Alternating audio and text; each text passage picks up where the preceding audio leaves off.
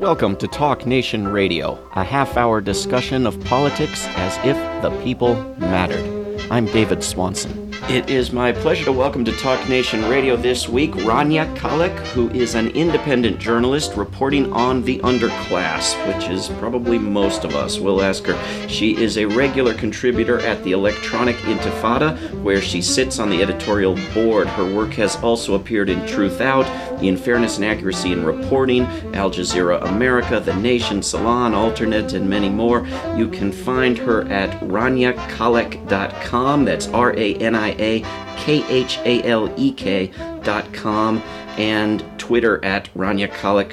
She also co hosts a podcast called Unauthorized Disclosure. Rania, welcome to Talk Nation Radio. Hey, David, thanks so much for having me on. Thank you very much for coming on. You've covered a great many topics in recent months, but uh, you have a special interest and expertise, I think, in questions about Israel and Palestine. Uh, and in fact, you made some great connections recently in reporting on Israel's role in uh, the the police riots in Baltimore. Can you can you explain the connection?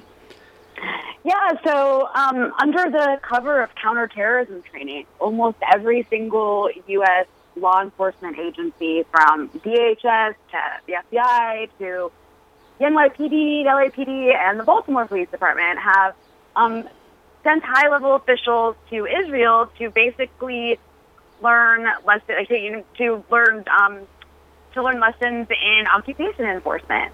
Um, and this has been going on, you know, like I said, it's been going on since basically 9 11. Israel has really um, jumped on that and been able to um, sell its own um, its own tactics used against Palestinians and weapons as this like multi-billion dollar homeland security industry where it says, look at us, like we've been dealing with terrorism, you know, for so long that we're experts in this. And then after 9/11 happens, all these um, countries were sort of looking to Israel to see like how Israel deals with Palestinian resistance to its colonial policies. So one of those, you know, one of the things that's happened, or one of the outcomes of that, have been U.S. police agencies traveling to Israel um, to study uh, tactics used against Palestine, you know, tactics used to suppress Palestinian protests, to suppress Palestinian armed resistance, and whatnot. Um, and so no one really pays attention to this or wants to look into this. The mainstream media sort of ignores it and pretend it's, pretends it's not happening. Um, so there, we know very little about what's actually taking place on these trips other than the information um, gleaned from press releases by the um, organizations that usually uh, organize these trips. Like, and the organizations that do this are, are, um, are groups like the ADL um, organizes these junkets for police officers, as well as the um, American Jewish Committee's project. They have this program called Project Interchange. Um, also, there's this um, other organization called JINSA that organizes a lot of these. Um, you know, that really helps foster this relationship between U.S. police officers and Israeli the Israeli security apparatus. Uh, and JINSA is this like really actually right wing neoconservative think tank that's based out of Washington D.C. Um, just about any big neocon you can think of, from like Dick Cheney, um, John Bolton has sat on the board of JINSA at one point. So um, so yeah, these trainings are taking place, um, and so it's fair to say that you know um, a police department like Baltimore, and I detail like I wrote a piece about this how Baltimore police, um, both the city police and the county police, have participated in these junkets um, in the past uh, decade or so. Um, Baltimore City Police have twice sent like senior commanders to Israel to study how Israel um, enforces its occupation. And they explicitly say, like in these press releases, that they're doing this so they can bring these lessons back to their own police agencies. Um, so when we see what's happening in Baltimore, I mean, it's not to say that, you know, and I was in Baltimore. I went to Baltimore while it was under curfew and basically martial law um, after, you know, there were riots um, against uh, the police killing of Freddie Gray. And you know, it's not to say that the that Israel is responsible for the behavior of Baltimore police. I mean, obviously, this country has a very deep history of um, of police violence directed towards um, poor Black communities and communities of color in general. Uh, but the fact that our you know our very our, our police departments that already have these issues dealing with you know the issues are surrounding racism and are already killing citizens um, particularly black citizens on a regular basis, are traveling to Israel to learn how to do these things more efficiently should concern people. Um, and so, yeah, so it's, I, you know, I feel like I'm really, you know, the only places you'll really see the kind of analysis that I think I gave on this is places like the Electronic Intifada and Mondoweiss because no one wants to touch it. And, and you found in particular that the Baltimore Police Department and several other sort of mid Atlantic area police departments that went and participated in the riots in Baltimore uh, had, in fact, sent people for training in Israel, right? Yeah, so, um, you know, because Baltimore was basically, um, I, I, I say Baltimore was invaded, if you will, when, you know, the National Guard was called in, and then all these police departments, the surrounding police departments from nearby counties and municipalities and states as well sent their forces, like donated forces to Baltimore. So, for example, the New Jersey State, um, New Jersey State uh, troopers, there's New Jersey, excuse me, the New Jersey State Police sent, like, I think it was 150 of its own officers to Baltimore to enforce this, you know, virtual police state that was um, that was deployed there. Uh, and the New Jersey State Police have a close relationship with Israel. They've gone on several trips. I think it was maybe three different trips um, in the last several years uh, to learn from Israel how they do things. And similarly with the Pennsylvania State Police, they contributed, I think it was 300 state troopers to Baltimore, and they have also gone to Israel to study counterterrorism. And I mean, when I say I, I use the term counterterrorism very loosely, that's how these these junkets are advertised as their counterterrorism trainings. But you know, when when these officers go there, they're you know they're meeting with they're getting briefed by Israeli um, by literally every single branch of the Israeli security apparatus. So like they're meeting with the border police, they're meet they're meeting with um, with like the Israeli army. Um, you know, in the West Bank to see how they enforce the occupation there. They're meeting with Israeli police. Um, and they often meet with the Shin Bet, which is the Israeli secret police. Um, and sometimes, every once in a while, they get briefings from like the Mossad, which is like the equivalent of the, you know Israel's version of the CIA. Um, so that's what's happening on these trips, and you know they, they're sometimes getting lessons in crowd control. Um, so it is. It's really, really troubling because we're talking about um, you know Israel is a state that is involved in you know it has a, a very clear system of apartheid. Um, it has a it has a military occupation that's been ongoing for for several decades now, and you know its entire um, you know, its entire existence basically is based around controlling and, and dominating Palestinians. And so that's what it's teaching. That's what it, it's imparting on our own police departments. And that should, that's, I mean, that's very concerning to me.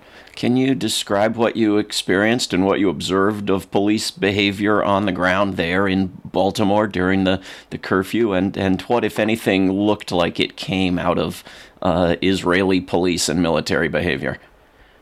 Um, you know, that's a little bit, it's a little bit difficult to say what exactly came out of Israeli police behavior, but there are definitely similarities. Um, in the tactics that were used, I mean, people, you know, there was tear gassing. I wasn't there when, when they were shooting tear gas, firing tear gas, which I believe was like the first night of the curfew. They were firing tear gas and rubber bullets. That's more like the kind of stuff that Israeli, um, the Israeli army does in the, in, in the West Bank is fire, you know, firing sort of these quote unquote less lethal um, weapons to disperse you know, protesters and to pacify them.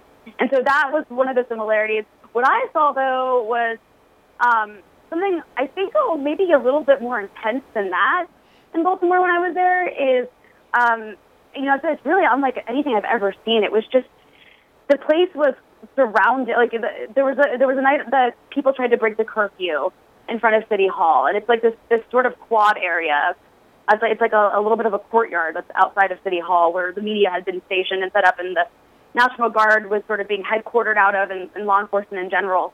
And so the curfew went into effect at 10 p.m., and the place was completely surrounded um, by police. There was maybe like 80 or so protesters who had stayed in the courtyard to try and break the curfew.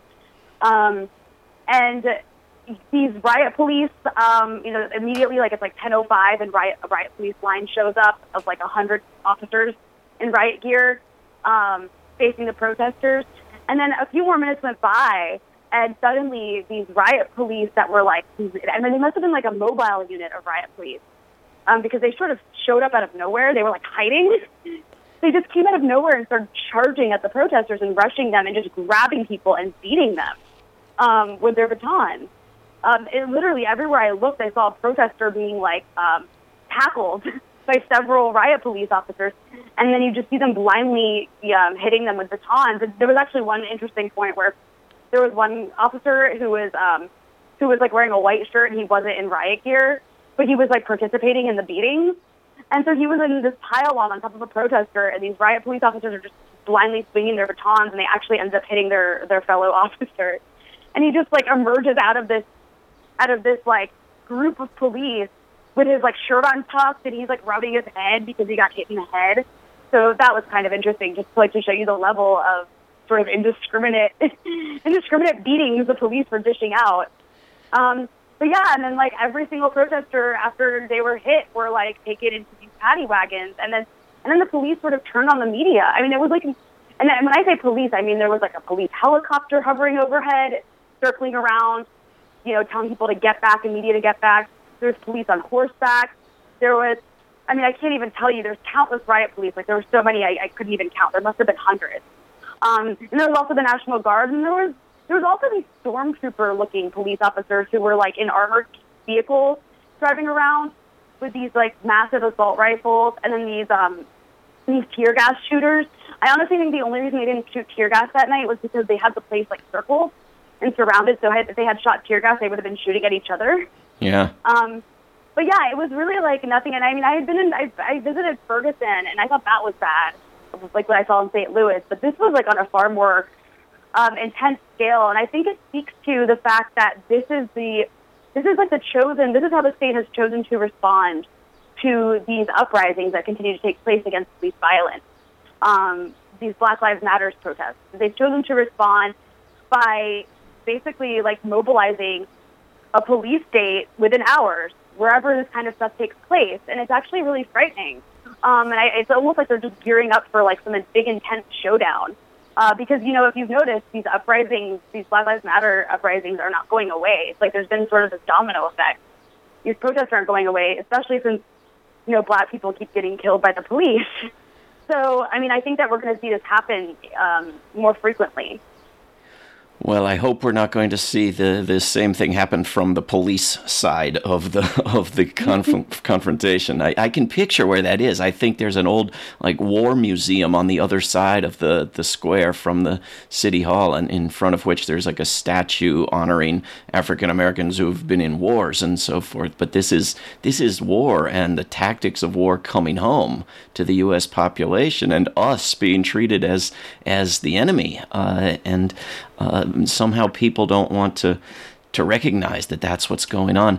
Um, you you actually got into something of a dispute over this. A newspaper has been checking your facts and and getting their facts wrong. Apparently, can can you explain what's happened?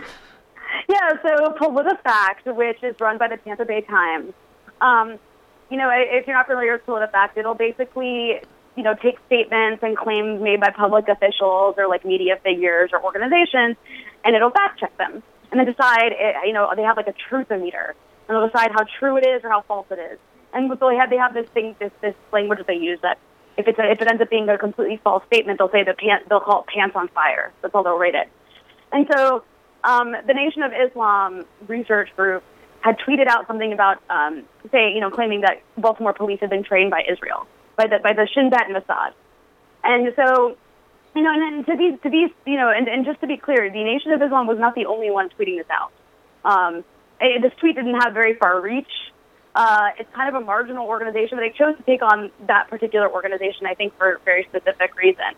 But so they took on this tweet, and they basically the tweet like um, had links to some page about the Baltimore County Police Department uh, training recruits, offering like Krav Maga training to recruit Krav Magas, um, like the Israeli armies. Uh, like uh, this, it's martial art developed by the Israeli army. Um, and so, the, obviously, the link that they provided to their claims did not prove the claim that they made. But nevertheless, PolitiFact took on this tweet and concluded that not only was that a complete lie, there had there were absolutely no ties between Israel, uh, no training ties whatsoever between Israel and the Baltimore police. And so this is, you know, and that's actually, you know, quite the opposite, which I just explained. Like, no, the Baltimore police have been on several training junkets to Israel. And so I contacted PolitiFact the editor and the author, the, the editor and the author of the article, and I, you know, I showed them. I said, "Hey, like, here's some links. This is, you know, that you guys are wrong. you should correct this. There are training ties between Israel and the Baltimore police." And they conclude they like adamantly refused. Um, they basically concluded that you know sending one senior commander uh, to learn from Israeli security forces does not qualify. Like it's insignificant, irrelevant, and doesn't qualify as training ties which is kind of weird because if you're sending a senior commander who's in charge of an entire division um, to go learn from you know from Israeli from the Israeli army, um, and they're bringing that back to their department, I mean that that that is pretty clear cut. Um, but you know it's completely debatable exactly what information, what kind of training is being given to them, and what they're actually bringing back. That's totally debatable.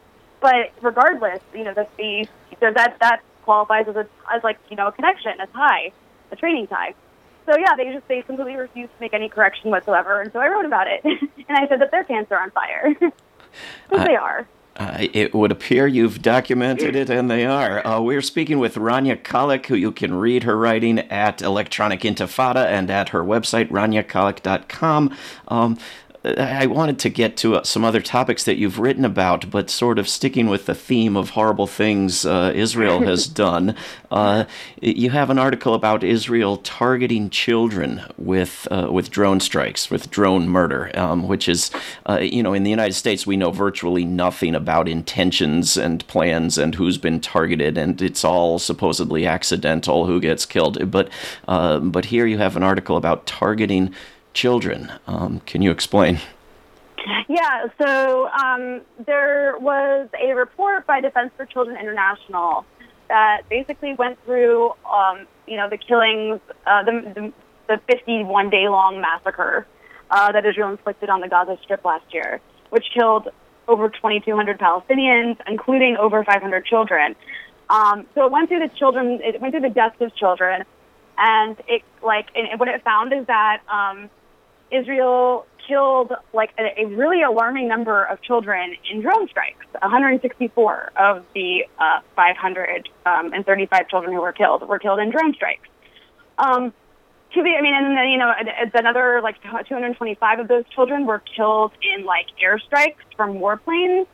Um, the vast majority of those who were killed were killed while they were in their homes with their families, um, like sheltering, eating, sleeping, playing. Um, and but specifically with the drone strikes, what uh, DCI Palestine, um, like the argument they made, which is very compelling, is that you know it why so Israel is like Israel's the world's number one exporter of drones. Um, it exports since like 1985. It's exported something like 65 percent um, of the world's drones. Um, so that's a that's a big statistic. I mean, Israel is not a big country. It's like a very tiny country. Um, so it's, it, it, the fact that it's like it's really sending more drones around the world than the U.S. is is, is very strange. Um, but there's a reason for that. But I'll get to it. But the point is, is that one of Israel's major selling points for its drones, and one of its biggest justification for using them so often in the Gaza Strip, is that they have really high tech, um, like camera technology. So you can see what's happening on the ground in real time. Um, to the point where you know you can get a clear image of who you're shooting at, of who you're targeting whether it's like, uh, you know, an adult or a child, or a woman or a man. Um, and so, when in a lot of these drone attacks, Israel targeted children when they were running, uh, you know, for shelter, like in the street, or when they were, um, you know, when they were like running towards an ambulance, um, where they were on the rooftops of their homes. So the fact that they could see what they were targeting and they they ended up using drones to target, you know, to hit children led to the conclusion that they were targeting them deliberately, um, which isn't surprising. This is kind of like, it, you know, a part of Israel's policy that we're learning more and more about is really like legalizing. Uh, they attempt to legalize the targeting, the deliberate targeting of civilians in a lot of, um, you know, really, uh, a lot of really twisted ways. but yeah, so that's that's what took place last summer. Is this part, and you know, it's it's very, it's really disturbing because um, you know, we talk like about our own drone policy in this country. We we have this. You know, Obama has really embraced targeted killings as the centerpiece of his counterterrorism policy. Um, targeted killings are an Israeli invention. Um, you know, Israel, you know, and Israel likes to say it invented all kinds of things. It'll say, you know, Israel will say we invented Twitter, you know, we invented a cure to cancer, but they actually did invent targeted killings, and they take credit for it. Um, it was like a, it was a method used to take out uh, leaders of, Pal- of the Palestinian um, resistance to Israel's colonial, um, to Israel's colonial policies, especially during the Second Intifada. And so that like legal framework that Israel created around targeted killings has been adopted by the U.S. and really legitimized by the international community at this point, which is very disturbing. Um, and so, yeah, it's, it's and so it, it is very. Um, it's a very interesting point that Israel used drones to target so many children because a lot of its policies end up getting adopted in many ways by you know the people selling its weapons to. Yeah, 15 years ago, the United States government and courts and White House would denounce Israel for this sort of thing uh, yeah. until the United States started doing it, and then they just sort of quietly stopped criticizing Israel for doing it. But it, but it's done in the United States with a sort of a humanitarian face on it, uh, and all of the deaths of children and strikes on wedding parties are, are accidental and incidental and collateral. Uh, but it, it, it was struck me during the, the last assault on Gaza, how many top Israeli officials were just openly advocating genocide. Uh, and this week we have this uh, story about the new Israeli uh, Secretary of War or so called defense minister uh, promising to kill lots more civilians uh, and maybe to nuke Iran. Uh, I mean, what's with these people? So, um, you know, yeah, the Israeli defense minister, Moshe Ya'alon, uh, last week uh, at, a, at a conference. I mean, completely openly. There's no shame around this kind of rhetoric.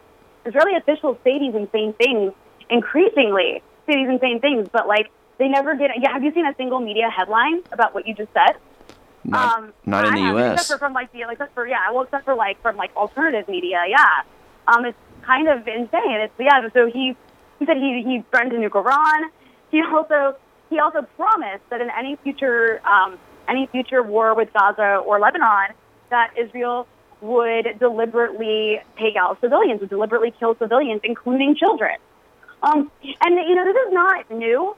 Israel's policy since like Israel like has like a military doctrine that it um, that is called the Dahiyya doctrine.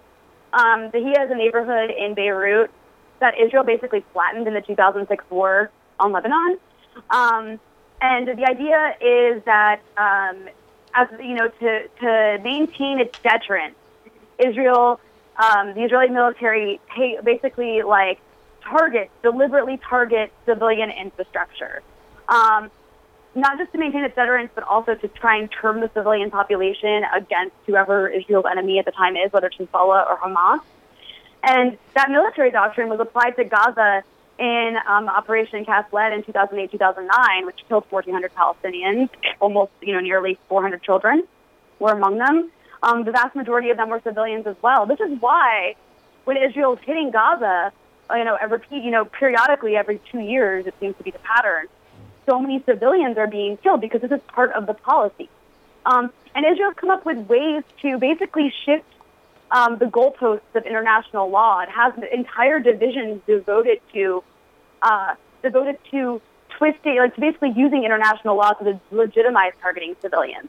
And it was the most intense last summer, more than ever, because I think that that has to do not only because of its intended policy to target civilians, but also with this right wing shift um, among Israel's government and its leadership. You mentioned genocidal rhetoric coming from Israeli officials last summer. Um, one of those officials, Ayelet Shaked, who is this, you know, rising star in Israel in the Jewish Home Party, which is this like proto-fascist, ultra-nationalist Zionist party. Um, she last summer basically called for the slaughter of Palestinian mothers to prevent them from birthing little snakes. Um, that is the language she endorsed.